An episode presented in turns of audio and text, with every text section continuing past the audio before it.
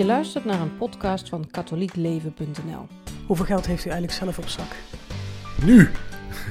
ik heb voldoende geld om te leven. Wat ik nu op zak heb? Geen idee. Valt mee.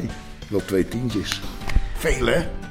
De katholieke kerk viert op zondag 19 november voor het eerst de Werelddag van de Armen. Het bisdom Sertogenbos besteedt hier aandacht aan met een eucharistieviering in de Sint-Jan in Den Bosch en een ontmoeting voor onder meer Caritas-instellingen en Vincentius-verenigingen. Daphne van Roosendaal ging in Den Bosch in gesprek met bisschop de Korte en diaconaal werker Embrecht Wever. De Werelddag van de Armen wordt voortaan elk jaar gevierd en is een initiatief van paus Franciscus. Monsieur de Korte, uh, we zijn vandaag op de eerste Werelddag van de Armen. Uh, is het eigenlijk een Werelddag van de Armen of een Werelddag voor de Armen? En, en wat zou het verschil zijn? Ja, ik denk dat in dit geval, als het gaat om Den Bosch, heb je natuurlijk uh, heel veel uh, midden, middenstand mensen, zal ik maar zeggen, middenklasse. Dus degene die nu het gevierd hebben, ook in de kathedraal en ook hier, dat zijn, is denk ik toch vooral een dag voor de armen. Uh, maar eigenlijk denk ik dat de paus bedoelt dat het natuurlijk ook is een dag van de armen en dat zij in de wereld aan hun recht komen.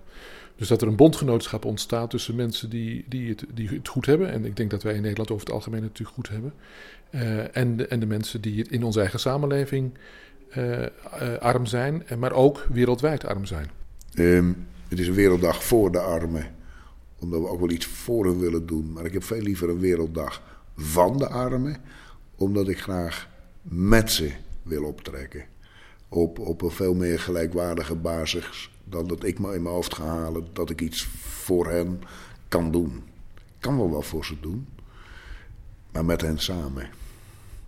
Dus wat mij betreft, Werelddag van de Armen. Als bisschop uh, woon je in een mooi huis en je zit natuurlijk uh, materieel gezien aan de goede kant van de streep. Uh, maar dat geldt denk ik voor het gros van, zeker van de kerk betrokken katholieken. En dat kan ertoe leiden dat je dan zeg maar wat, of wat onverschillig wordt voor de noden van een ander. Ik denk dat juist de dag van de armen in Nederland ook bedoeld is om mensen die fijngevoeligheid te laten houden voor mensen die het minder hebben. Maar armoede is altijd een relatief begrip. Je bent natuurlijk altijd arm in een bepaalde samenleving. In een hele rijke samenleving heb je een ander soort armen dan in, uh, in, in Afrika of uh, in veel landen van Zuid-Amerika. Dus onze armen zijn er ook, maar dat heeft te vaak maken met sociale uitsluiting. Dat mensen geen sportkleden kunnen kopen voor hun kinderen, of dat hun kinderen niet het schoolreisje mee kunnen maken, of op anderszins eigenlijk uh, sociaal worden uitgesloten doordat er te weinig geld is. Hè? Dus in principe is het natuurlijk zo dat in Nederland iedereen genoeg te eten zou kunnen hebben. en heb je het niet, kun je het redelijk snel toch ook eraan komen. Maar de, de, dus de, de, echte, de echte dramatische armoede van erop of eronder. Um, dat is natuurlijk niet in Nederland aan de orde, maar dat, dat is wel in andere delen van de wereld. Um, hier vanochtend voor de kathedraal, daar zat ook een mevrouw, ja, die zat niet te bedelen, maar die zat krantjes te verkopen.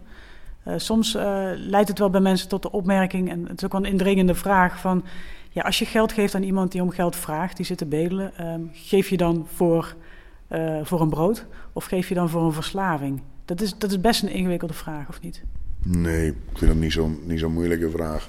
Niemand wordt voor zijn lol verslaafd. Hè? Er is niemand die zegt van nou, laat ik nou eens lekker verslaafd worden.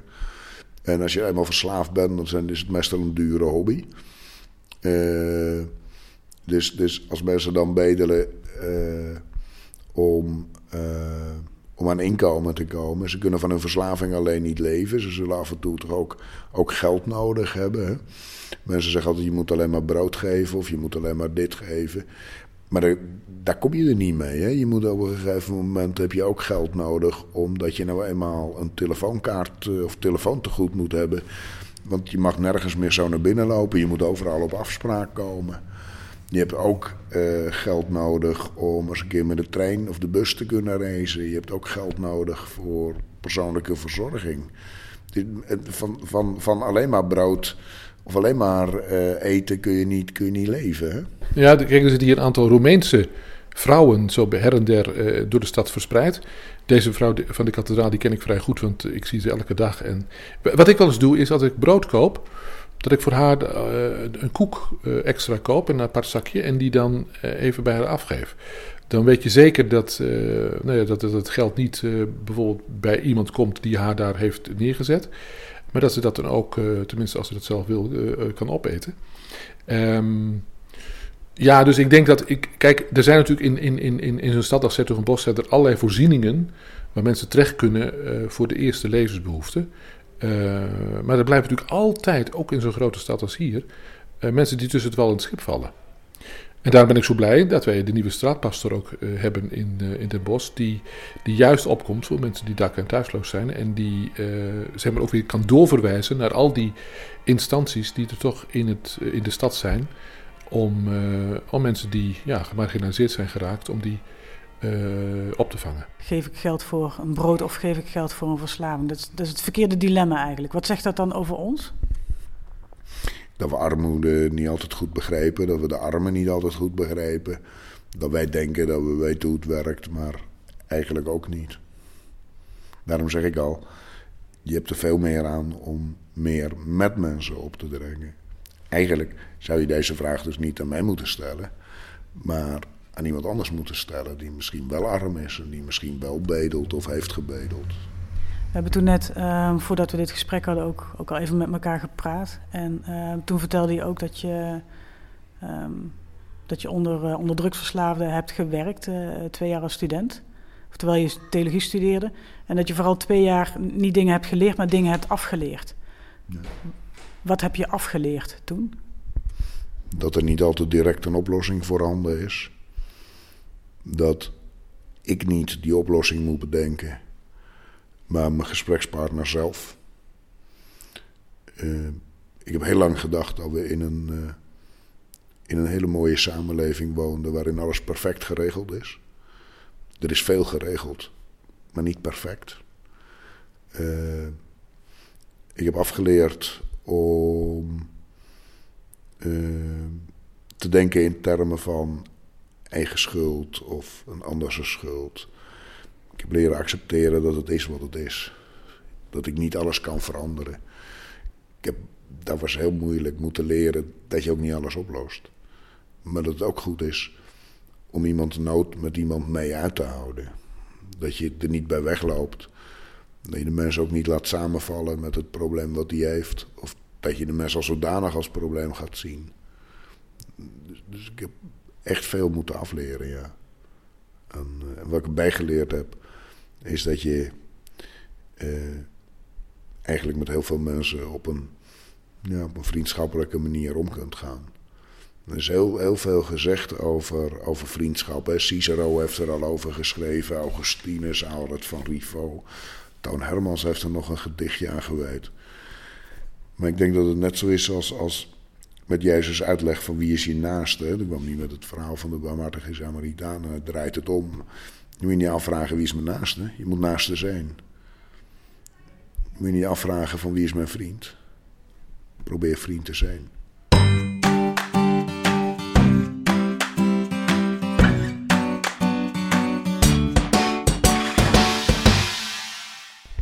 En uh, vandaag is dus de eerste Werelddag van de Armen. Uh, u heeft in de preek ook gezegd, er zijn al meer werelddagen uh, binnen de kerk, ook door Paus Franciscus gestart. Ja.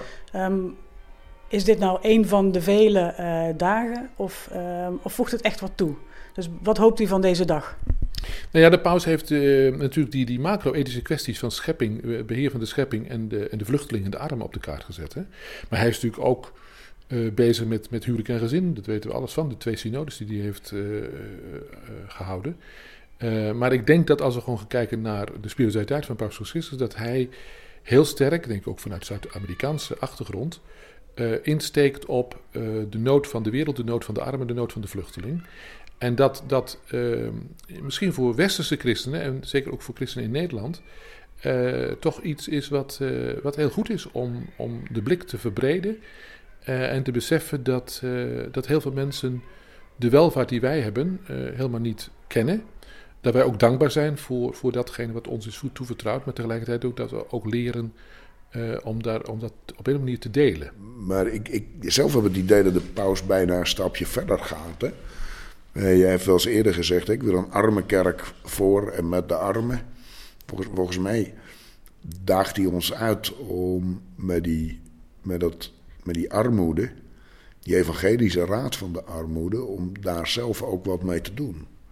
Dus niet alleen maar voor de, voor de klerers of voor de religieuzen, maar voor alle gelovigen om eens na te denken van hoe wil ik armoede beleven?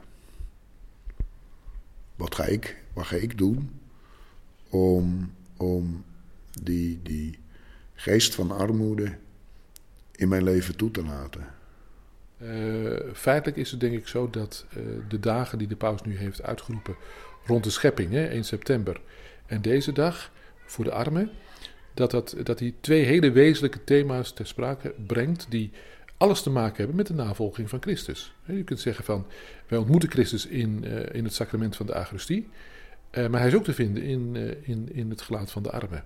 En dat we die, zeg maar, die sacramentele ontmoeting in, in, in, in de communie en de ontmoeting met, in degene die tot de minste der zijnen behoren, maar zo te zeggen, dat we dat dicht bij elkaar houden. En vandaar dat ik altijd ook, ook zeg dat Eucharistie en diaconie horen wezenlijk bij elkaar. Omdat Um, wat ik zeg, Christus laat zich in, in zowel in, in, in het sacrament als in de armen terugvinden. Als ik de, de boodschap van de, van de paus goed lees, dan heeft de paus inderdaad een heel spiritueel verhaal gehouden. We moeten doen met concrete daden, maar hij spreekt inderdaad ook over die spirituele kant. Hij, hij, hij gaat die discussie niet uit de weg. Nou, vind ik wel leuk. Dan denk ik van, ga ik toch een beetje met hem meedoen. Wat gaat hij niet uit de weg? Juist de... Die spirituele, de, dat spirituele verhaal gaat hij zeker niet uit de weg. Hij beperkt het niet alleen maar tot, tot die hulp, tot die materiële kant. Waar ligt dan voor ons eigenlijk de grootste uitdaging als het gaat om die Werelddag van de Armen? Is het de spirituele kant of de praktische kant? Of iets in het midden? Nee, allebei. Ik zou niet denken in of-of, maar in en-en. Daar waar, daar waar materiële hulp nodig is, moet je die bieden. Je moet, je moet iemand niet uh, van ellende laten verpieteren. Maar daarnaast kun je ook uh, de menselijke kant benadrukken. Een, een arme alleen maar iets geven en vervolgens niet naar hem omkijken is niet goed. Je moet hem ook bij blijven staan. Ik, zeg wel eens van, als wij als kerkmensen uh, iemand die ziek is zeggen van joh, je moet naar de dokter of we horen dat iemand ziek is. Dan gaan we eens kijken hoe het met hem is. We gaan eens een ziekenbezoekje afleggen. We gaan eens een keer opzoeken in het ziekenhuis, et cetera, et cetera. Op het moment we tegen iemand zeggen van... joh, je, je, moet echt naar het maatschappelijk werk. Je moet je echt laten helpen, want je financiën, dat, dat gaat zo niet lukken. Dan denken we dat opgelost is en dan kijken we er niet meer naar om. Maar die mens die gaat ook een lange weg van herstel tegemoet. Net zo goed als die zieke. Dus waarom we de een wel helpen en de ander niet, dat weet ik niet. Maar ik denk dat ze allebei uh, die, die, die steun en, die, en, die, en, die, en die, dat luisterend oor en het bemoedigend woord en ook het gebed uh, hard nodig hebben.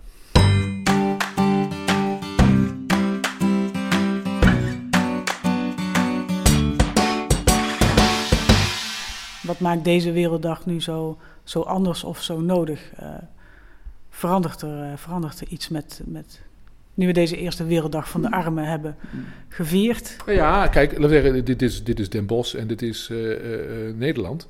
Het is voor de hele wereldkerk. En we hebben 1200 miljoen uh, Rooms-Katholieken.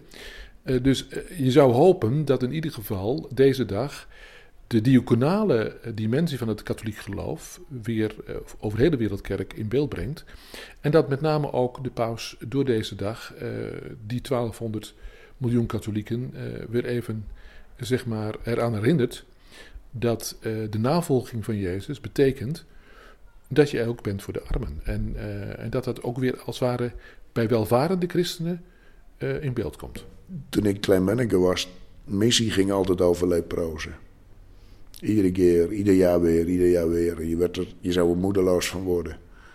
Maar de lepra is bijna weg, hè? Het is bijna over.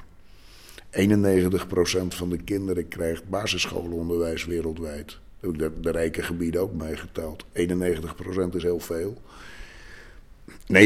9% is ook nog altijd miljoenen kinderen. En basisonderwijs alleen is ook niet genoeg, weten we. Maar het helpt wel dat ze het wel krijgen. Wereldwijd zijn, zijn uh, missieorganisaties, maar ook, ook de Verenigde Naties nu echt de, de malaria te lijf aan het gaan. Geloof me, die gaat weg. Het kost nu nog heel veel, vooral kindjes, het leven. Het helpt echt als je helpt. Helpen helpt. Je moet gewoon doen. We kunnen niet Eucharistie vieren terwijl we op, op diaconaal gebied niets doen. Dus ik denk dat het goed is dat dat soort dagen op de kalender staan.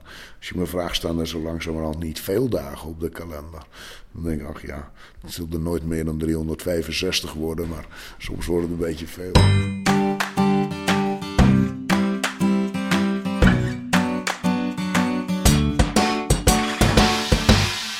Hoe, hoe, kijk je zelf terug op, op deze dag? De, de mis in de, in de kathedraal en, en het programma hier uh, op het bisdomkantoor met de mensen? Gewoon alles wat mensen samenbrengt, dat is goed. Ik denk dat het goed is geweest om uh, zo bijeen te komen. Uh, mensen hebben hier gezeten, hebben wat, wat, wat ervaringen uitgewisseld. Uh, de eerste en niet de laatste. Volgend jaar verder, volgend jaar weer iets meer in de parochies, nog wat groeien. Nou, ik ben dankbaar voor, voor, voor de Agrestie, die, die volgens mij goed bezet was en uh, waar ik mijn preek heb kunnen houden en het, het, thema wat op de kaart heb kunnen zetten. En we hadden hier in de, in de bisdomzaal met, een, uh, met zo'n kleine 40 mensen een, een, een, maaltijd en, en, nog een kleine presentatie van onze diaconale werker. Um, en ik hoop, en wat ik zo gemerkt heb, zie ik dat ook wel gebeuren, dat degenen die hier waren, dat waren mensen van progiebesturen, van Caritas-instellingen, van Vincentiusverenigingen, dat die ook onderling weer uh, elkaar spreken en, en, afspraken maken om zeg maar de diaconale kracht van het bisdom Zuidoogenbos uh, te versterken. Dit was een podcast van katholiekleven.nl. Bedankt voor het luisteren.